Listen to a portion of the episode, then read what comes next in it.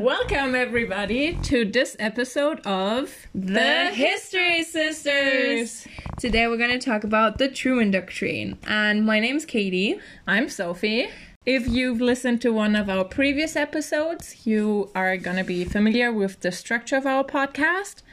Um, first, Katie is going to tell us a little bit about the historical context of the speech by then US President Truman.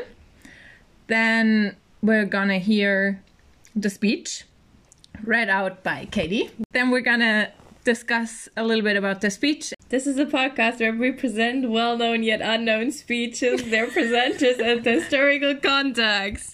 Yay! Our intro this time is a little chaotic, but maybe that kind of fits the time where this speech is taking place. So why don't we just get right into it before we screw up our intro even more? Yeah. Katie here for our usual disclaimer. First of all, this is just all our opinion. Please keep that in mind whenever you listen to our podcast. Um, if you have a different opinion from us, please head over to our Instagram, which is at History Sisters Pod, or write us an email, which is thehistorysisterspod at gmail.com and tell us everything you would like. If we pronounce something wrong, if you think that something we said is wrong, um, or if we insulted you, we didn't mean to insult anyone with anything we said. If we did, we're truly, truly sorry. Second of all, during recording the historical context and the discussion part, we ran into some technical difficulties. So if you hear some weird sounds in the background, that's the reason for it. We're truly sorry if it bothers you, and we hope you can still listen to the episode. Please keep in mind we're still learning. This is our first time doing a podcast, so we try to improve every time. Every episode, we try to get better. If you have any recommendations how we can uh, step up our podcast game, please make sure to uh, tell us again on our Instagram or per mail. Okay, now I've talked enough. Let's get right into it. it was just both sides like throwing these allegations at each other and if history would have taken an- another term we would treat and view and sort of evaluate what all the American politicians or US politicians were saying in the same way that we now look back at Soviet politicians and speeches and policies and just condemn them for being so stupid and so dumb and so just without foresight and i think I, I just i know it doesn't make a lot of sense but sometimes i like playing in especially in history the what if game Yeah. Yeah, and I think um especially in this case in the Cold War period, there were so many possibilities for the what ifs to actually happen. Yeah. There were so many possibilities for the Cold War to end sooner or to not even get to the point that it got to that uh, eventually like destroyed the Soviet Union um economically not yeah militarily. Um, but it just didn't happen because everyone was just they were just so convinced of their own ideas Yeah. and ideals and it seems like we've been really lucky that during those times there were especially leaders of those nations or like really people really high in power that either had common sense or were willing to compromise on some level because otherwise we would probably not be here today like we would be eradicated from nuclear Yeah. weapons yeah that was that what if possibility was there the whole time and it was so so close for uh, in, in a few points to actually happen to have everything destroyed by nuclear Yeah. weapons and for some reason people just in power just don't go there. They always just say, I can, and what if I do? But they don't go there because they know that it would not be good for anyone because they would just be gone as well as their enemy. So it was mainly um, to agree to a strategy that those countries in Europe which were struck or hit most by the war and had previously associations with Nazi Germany, either by being partners of it or by, you know, being conquered and then taken over by Nazi Germany, for those nations to Get be help. supported in a way that they become independent and not like Yeah. sort of like little brother states of the two bigger ones. Exactly. This was mostly done by financial help. Yeah. By financial aid or by military aid if um, there was. You rub blood all over your arm. Um, Let's go. Tell me. okay, so the Truman Doctrine is named after the 33rd President of the US, Harry S. Truman. All in all, you could say the Truman Doctrine is an important international guideline for the time after World War II. So, um, during World War II, during World War II, the Allies or the victorious powers only thought of how to defeat Germany, and therefore they, dis- they signed some treaties and they probably wouldn't have if it wasn't for defeating Germany. All right. Um, we're talking about Great Britain, the Soviet Union, and the United States, plus France, but a they only half came later on. existing France. Yeah, and they only came later on, and they didn't really play that big of a role. Tensions began to rise, especially between the US and the Soviets. It's because their ideology and their visions for the future were just so, so different, especially uh, when it came to how to impose their thinking on Germany. That went to a point where there had to be several conferences so that things wouldn't clash. Um, Which they eventually did anyway. yeah, they eventually did anyways, but uh, later on, our speeches way before things started to clash.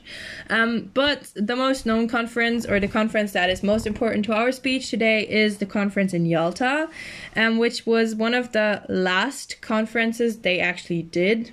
There was a decision made to, to help Europe rebuild itself so that the countries um, have its their own economy and can be independent again, or by military aid if there was um, a civil war broken out, like in Greece or in Turkey, Okay. which we're going to come to in a 2nd Um, one of the biggest decisions that was made is that in every country there should be free elections. Oh, okay. This is a promise um, every of the victorious powers had to sign and promise um, because it was for the US who was like the main force behind this um, this decision was like very important which it is if you can't have free elections for yourself how are you supposed to build your uh, get your autonomy back Yeah.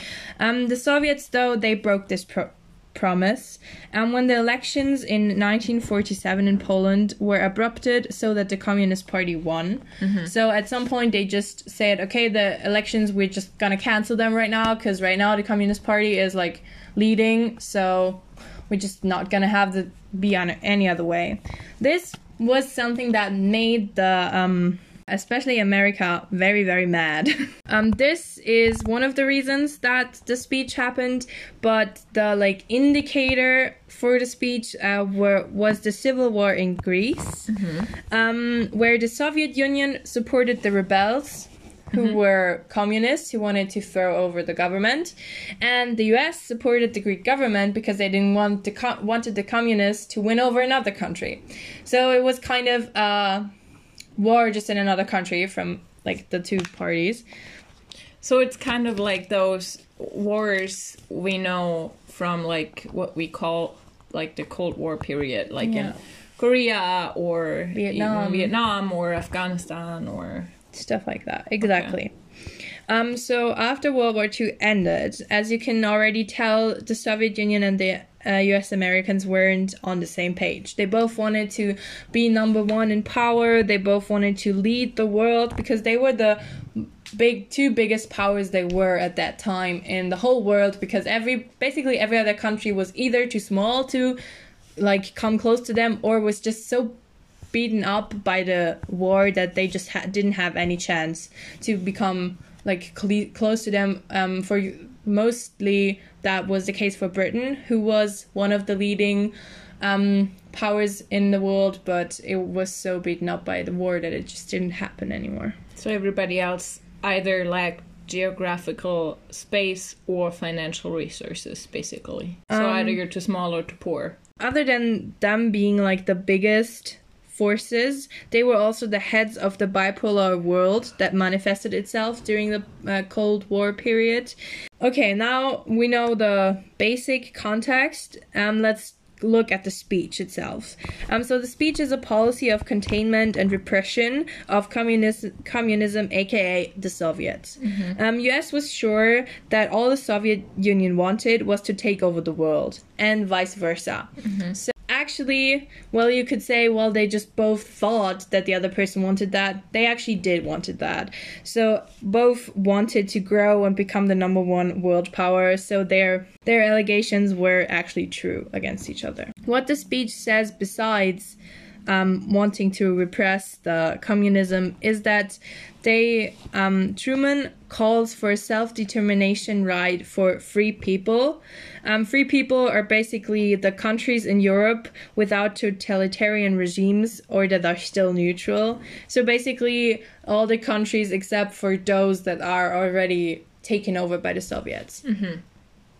Um, and with self determination right, right, he basically just meant to give them the possibility to go and get themselves a democracy. Um, he also really said that they that America needs to provide help for countries in danger of being suppressed by the Soviets or by their own yeah their own civil wars or their own not being able to handle the situation. While um, Truman like covers his like story up to be this very human friendly and wanting to give everybody the best version that they could get. He um actually used this cover up to take the right out of it that america was um able to meddle in other countries' businesses to prevent communism from happening. So they basically said, well, we're going to give you the opportunity to get democracy. For that, you give us the right to do whatever we want if we don't like what you do. We can just jump in and like do your your stuff, like do your politics, your economics, everything. You know what I find interesting? I mean, in hindsight, we know that communism didn't slash doesn't work. Uh, let's exclude the communism, how it's been, um, you know, lived and developed in China, because that obviously kind of works. But in that way, the Soviets were proposing and spreading it. At that time, there was no proof. There was. It was working. Like at that time, the Soviets were powerful. They were so it's like it, it's so weird to me that at this time um, people or in this case truman and the americans were so convinced that theirs was better So, um, the speech was held on March 12th, 1947, and it was held in. in front of a joint session of the us congress Okay. and he held the speech um, in response to a request by the greek government for more financial aid Yeah. For more financial aid because of their civil war that was going on.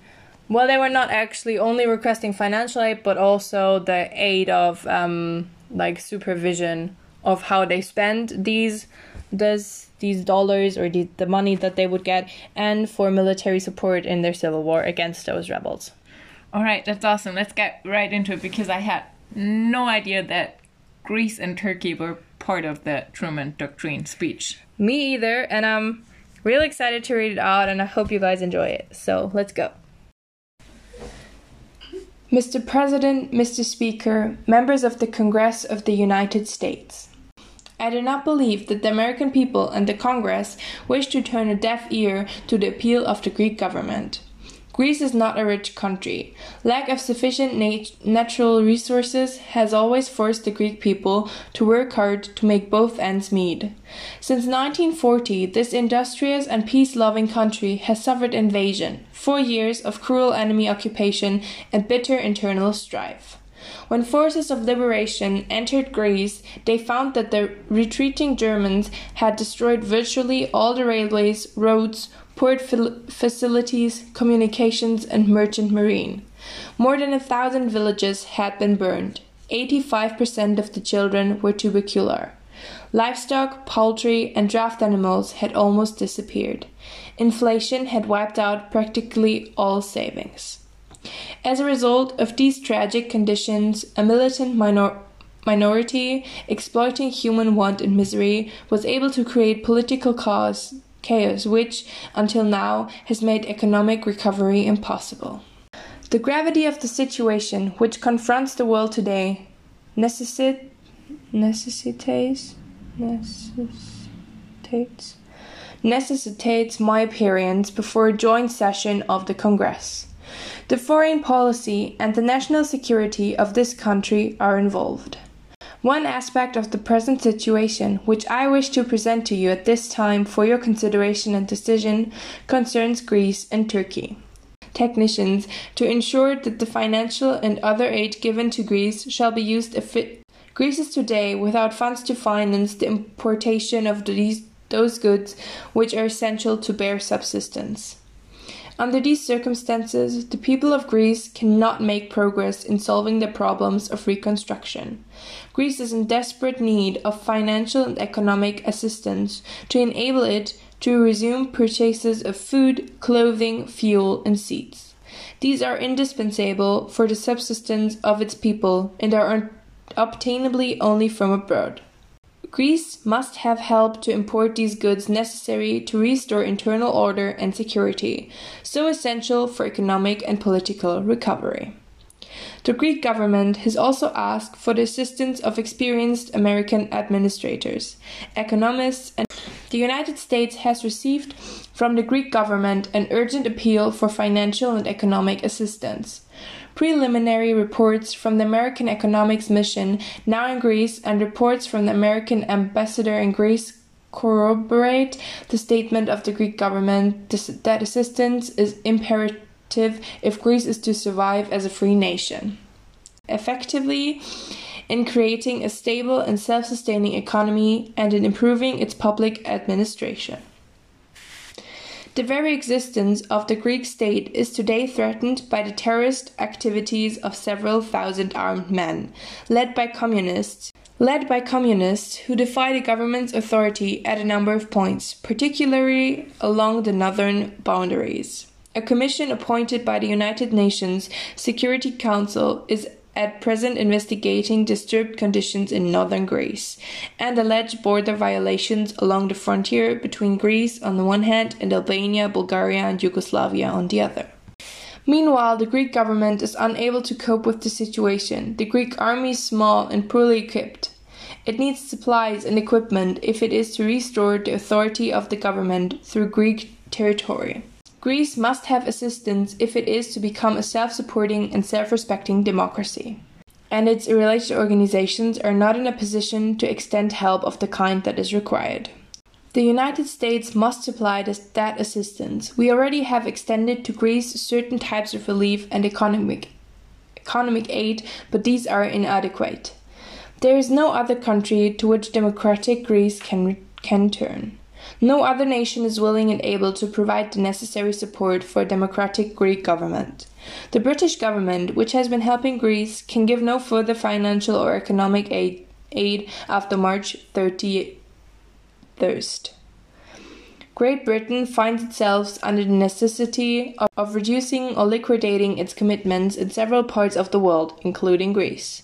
We have considered how the United Nations might assist in this crisis, but the situation is an urgent one, requiring immediate action, and the United Nations.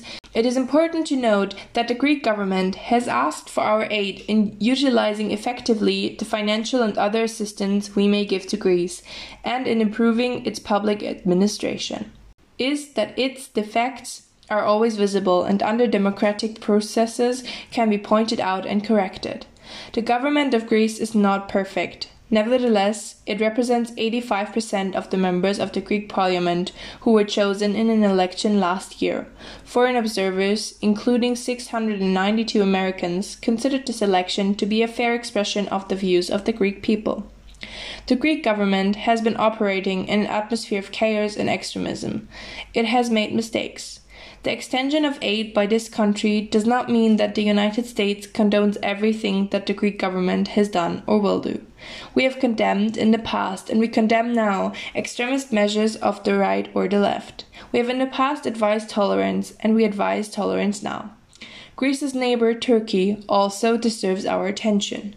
The future of Turkey as an independent and economically sound state is clearly no less important to the freedom loving peoples of the world than the future of Greece.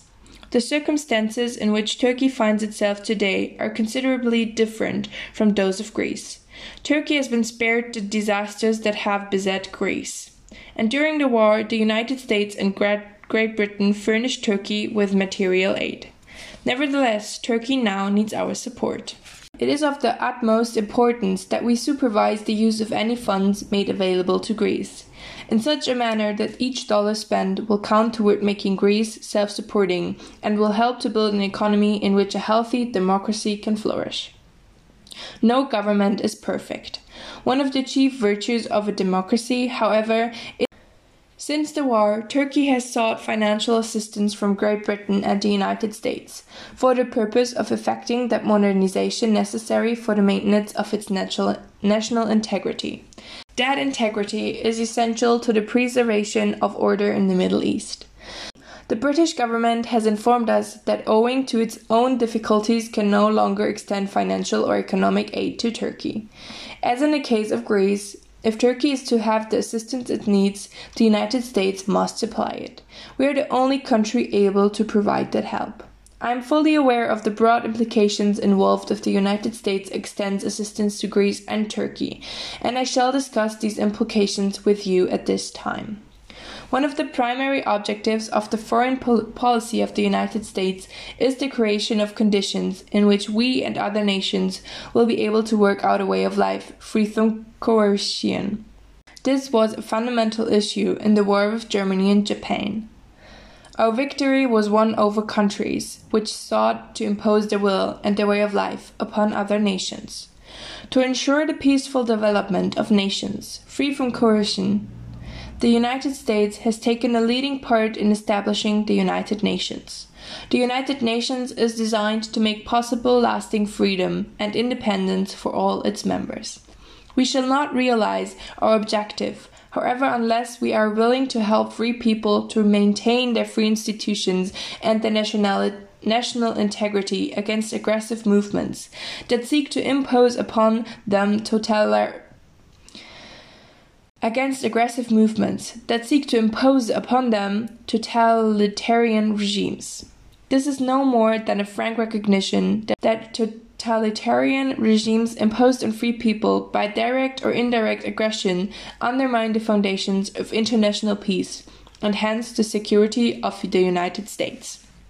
The people of a number of countries of the world have recently had totalitarian regimes forced upon them against their will. The government of the United States has made frequent protests against coercion and intimi- intimidation in violation of the Yalta Agreement in Poland, Romania, and Bulgaria. I must also state that in a number of other countries there have been similar developments. At the present moment in world history, nearly every nation must choose between alternative ways of life.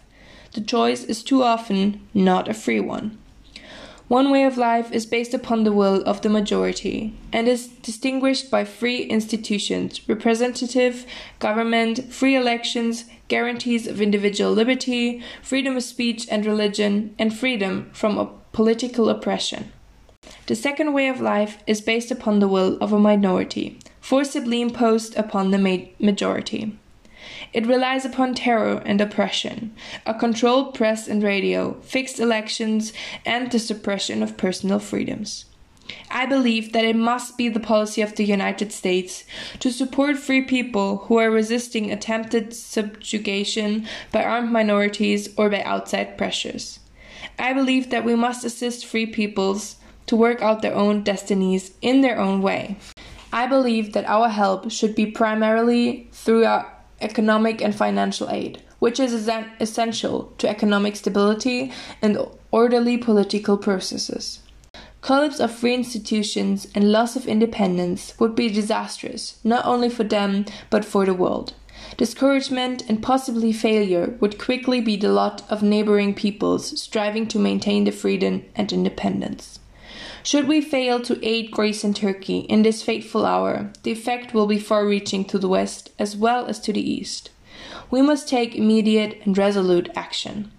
I therefore ask the Congress to provide authority for assistance to Greece and Turkey in the amount of 4 billion US dollars for the period ending June. The world is not static and the status quo is not sacred. But we cannot allow changes in the status quo in violation of the Charter of the United Nations by such methods as coercion or by such subterfuges as political infiltration. In helping free and independent nations to maintain their freedom, the United States will be giving effect of the principles of the Charter of the United Nations.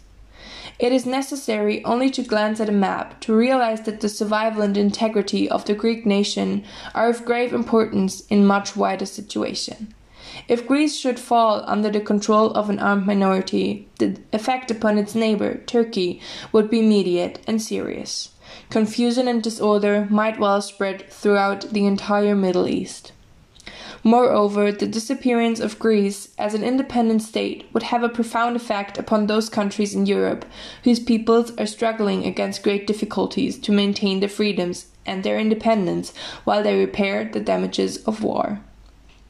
It would be an unspeakable tragedy if these countries, which have struggled so long against overwhelming odds, should lose that victory for which they sacrificed so much. 30th, 1948.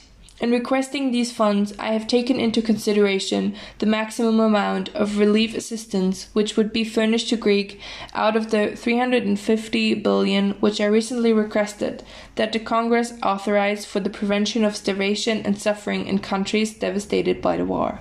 I would not recommend it except that the alternative is much more serious. The United States contributed in addition to funds, I asked the Congress to authorize the detail of American civilian and military personnel to Greece and Turkey, at the request of those countries, to assist in the task of reconstruction and for the purpose of supervising the use of such financial and material assistance as may be furnished.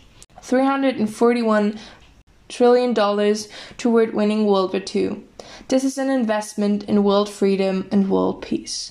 The assistance that I'm recommending for Greece and Turkey amounts to little more than one tenth or one percent of this investment. It is only common sense that we should safeguard this investment and make sure that it was not in vain. The seeds of totalitarian regimes are nurtured by misery and want. They spread and grow in the evil soil of poverty and strife. They reach their full growth when the hope of a people for a better life has died. We must keep that hope alive. The free peoples of the world look to us for support in maintaining their freedoms. If we falter in our leadership, we may endanger the peace of the world, and we shall surely endanger the welfare of our own nation. Great responsibilities have been placed upon us by the swift movement of events. I am confident that the Congress will face these responsibilities squarely. Different cities, different ages maybe as well. Yeah, and maybe if you uh, encountered a speech in one of your educational institutions that you went through. I thought it was really interesting. So obviously I had heard of it since we study even in school, but obviously also at university a lot about World War II. And I think studying World War II without the Truman Doctrine wouldn't be Would make sense yeah, it would be possible, at least in Germany. I mean, I chose it because I just went through it in history lesson again. I think I already went through it or over it with my teacher like two years ago, but we did it again like two weeks ago, and I just found it interesting, and I wanted to go over it more in detail, so I chose it. So, in Germany, we quite often encounter the Cold War period and World War II and Truman Doctrine. And yet, I had no, absolutely no idea that the speech actually started with or from the request by the Greek government. I had absolutely no idea because I've never seen or read or heard the speech in full. I only like I always knew about the more general part. Um, but yeah, so thank you. That was really interesting it kind of um, opened my eyes a little bit that obviously no speech is held without a, s- a specific Yeah. reason. When I researched the speech, I was like, am I reading the right speech? Because I was so confused because I have never heard of the Turkey Greece thing. And then, like, the first two pages are only about that. And I was like, am I even on the right speech? Like, what? And I think that shows us with so many speeches that that get famous that usually it's only parts or maybe even just a sentence. Mm. And then it's just like generalized and with with time passing on it's put in this context and only like certain parts from it are like drawn out and highlighted all the time. And we get taught about the speech and what it meant in a certain light and also always with hindsight. I don't think that at that time truman like would have thought of it of this like doctrine that still exists today that s- shaped just like international politics so much. And um to me also what i find interesting is that it was given in 1947 so the world war had literally like just finished two years ago with the atomic bomb dropping on japan. Mm-hmm. And i love how this like how he contrasts like the united states and their perception of democracy and their like more or less ideology of capitalism as this like good thing as this freedom thing. It's like it guarantees individual liberty as he says. And then on the other hand we have communism as this evil and totally wrong thing. I love how he like he proceeds this and i quote at the present moment in world history nearly every nation must choose between alternative ways of life the choice is too often not a free one and then he goes on like comparing like what the US is able to offer and what the Soviet Union offers. First of all, there were many nations that had a totally different ideology and a totally different system. Completely. So it's not the choice between two things. Like there Yeah. were so many. I mean, obviously in Europe they had just like they had just beaten fascism and totalitarian systems, but there were many other places where there was this still going on. And actually, there were a lot of places with more or less total, totally, totalitarian, Totalitarian system. things, um, leaders, and the United States would actually support them or even put such people in power in the coming years in order to prevent communism from spreading there. Yeah. And I think what is really like comes through in the speech is this new perception of the United States of itself as like one of the like the great power which they weren't before like before World War II they were more like isolationist kind of and also this world police which they I mean they took on this role after World War II they stuck by this rule and i mean to be fair also the world kind of after a while just kept the united states in this role And they don't do a complete, or they didn't do, and they don't do a completely bad job at it. It's not like that. It's just how they like completely self-explanatory. Just grabbed this role, even though like every other country would have had the right to, maybe except for the Germans at that point. Yeah I, I, yeah i guess I, it's just like this thing where you have you just had this huge war and the great power before the second world war was obviously great britain and they're just basically gone. Like they don't have anything. They don't have money. They don't have people anymore. They don't have any any res- resources. They don't have much colonies left. Yeah. They are basically completely destroyed by World War Two. yeah So now this spot is open and everyone just fights for it. And everyone is basically two countries because these two countries just eliminate everyone else who wants to fight for it. Yeah. And I mean, as we covered with like quit India to go back to Great Britain, I think it's just so telling. They were the power for so long. And I mean, they still have colonies at this point, but as you said, they don't have any money left. Their infrastructure is more or less like destroyed by war. They were.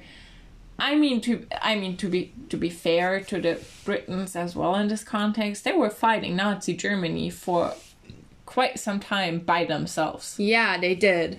Like it's not like they just failed because they were too too dumb to do this fight. Like they fought a freaking long time Yeah. by themselves without really any help because like France was basically destroyed in like what one day like one month, two months. So Yeah, like, and they kept like asking the United States for help, and they just help. didn't want. and they didn't want that, which was mainly due to the thing that it was shortly before an election, and nobody wanted to take the risk to say, "Yeah, we're gonna join this war now," because they Yeah. knew they would lose the election. How he says, or how Truman says in his, in his speech, great responsibilities have been placed upon us by the swift movement of events.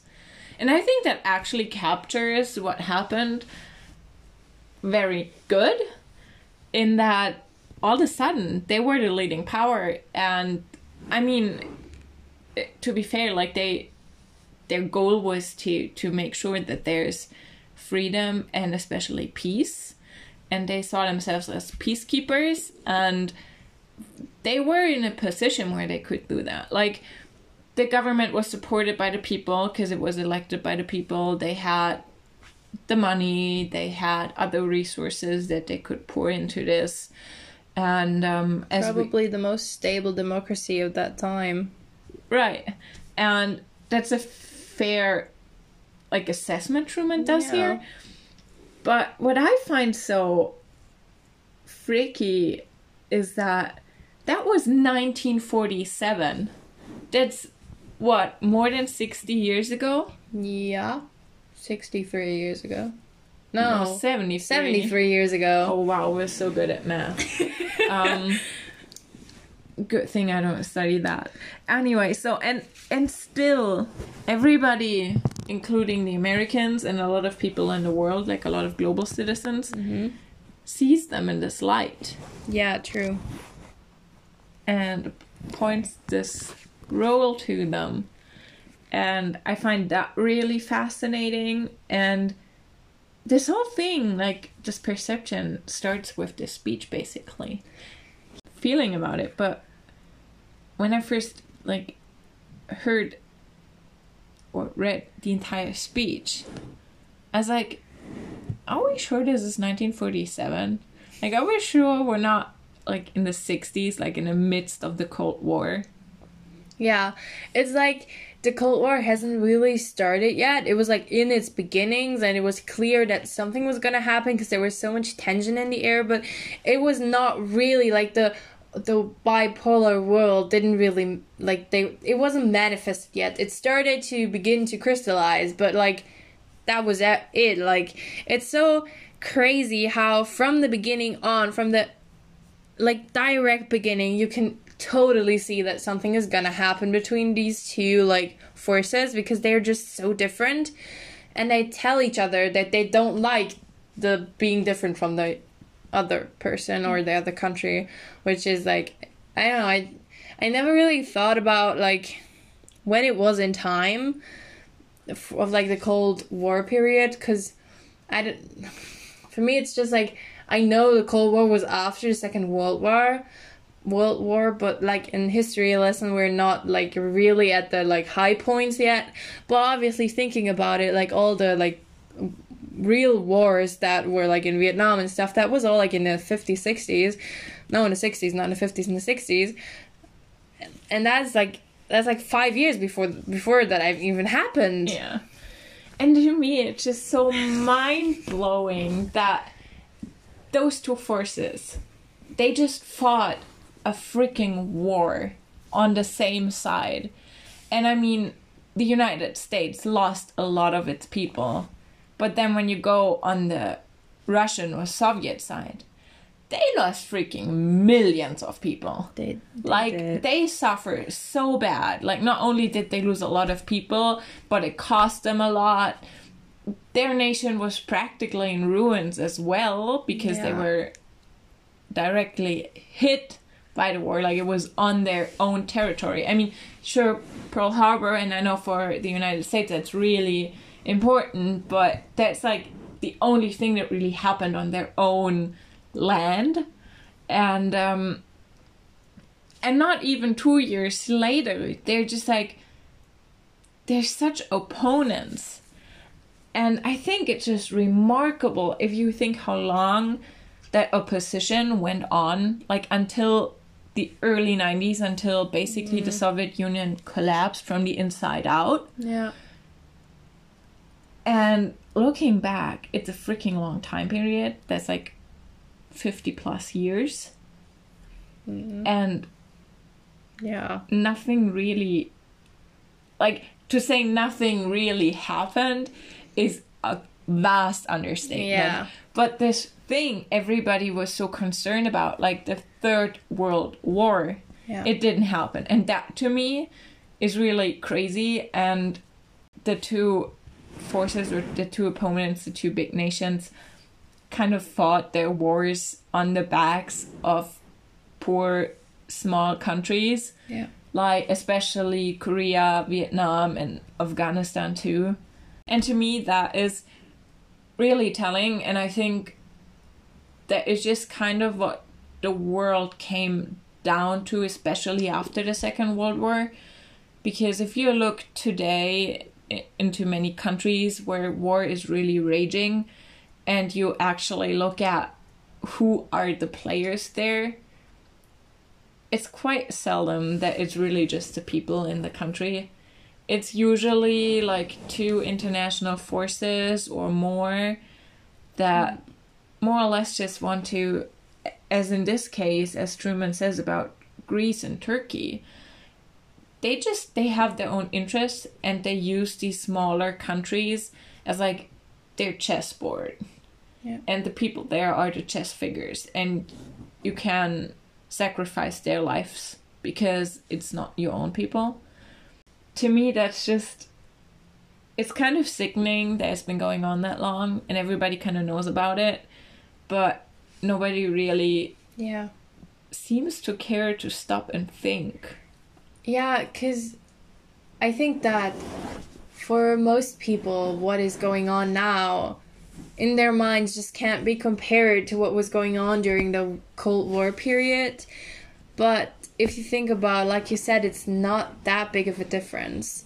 And some people even say, or like, I think our history teacher is um always tells us that history is in the eye of like its viewer like you can view it from so many different angles that some people even say that the cold cold war never ended and it's still going on um, which is something you could think because the like the wars in other countries that they kind of like the both sides kind of fought but like not directly it's still they still are they're still going on or they were going on for a long time and then they stopped, but another war in another poor country started. So, and it doesn't really matter whether you see the wars in Afghanistan or basically in so many countries. Whether you say now that is like a continuing of the Cold War period or it's just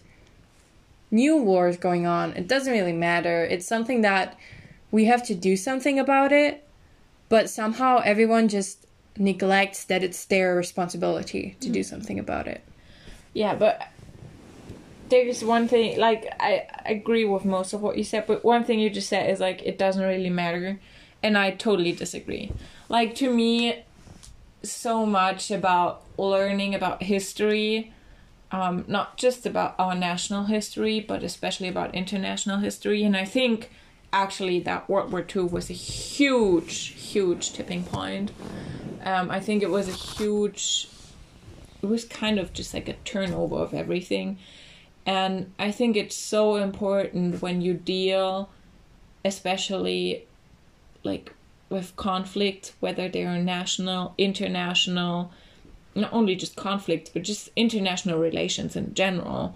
It's so important to know the history, to know what's behind it, and one of my favorite examples right now is, and that actually stems from this period, and like the whole starting point was this Truman Doctrine, was the Korean War.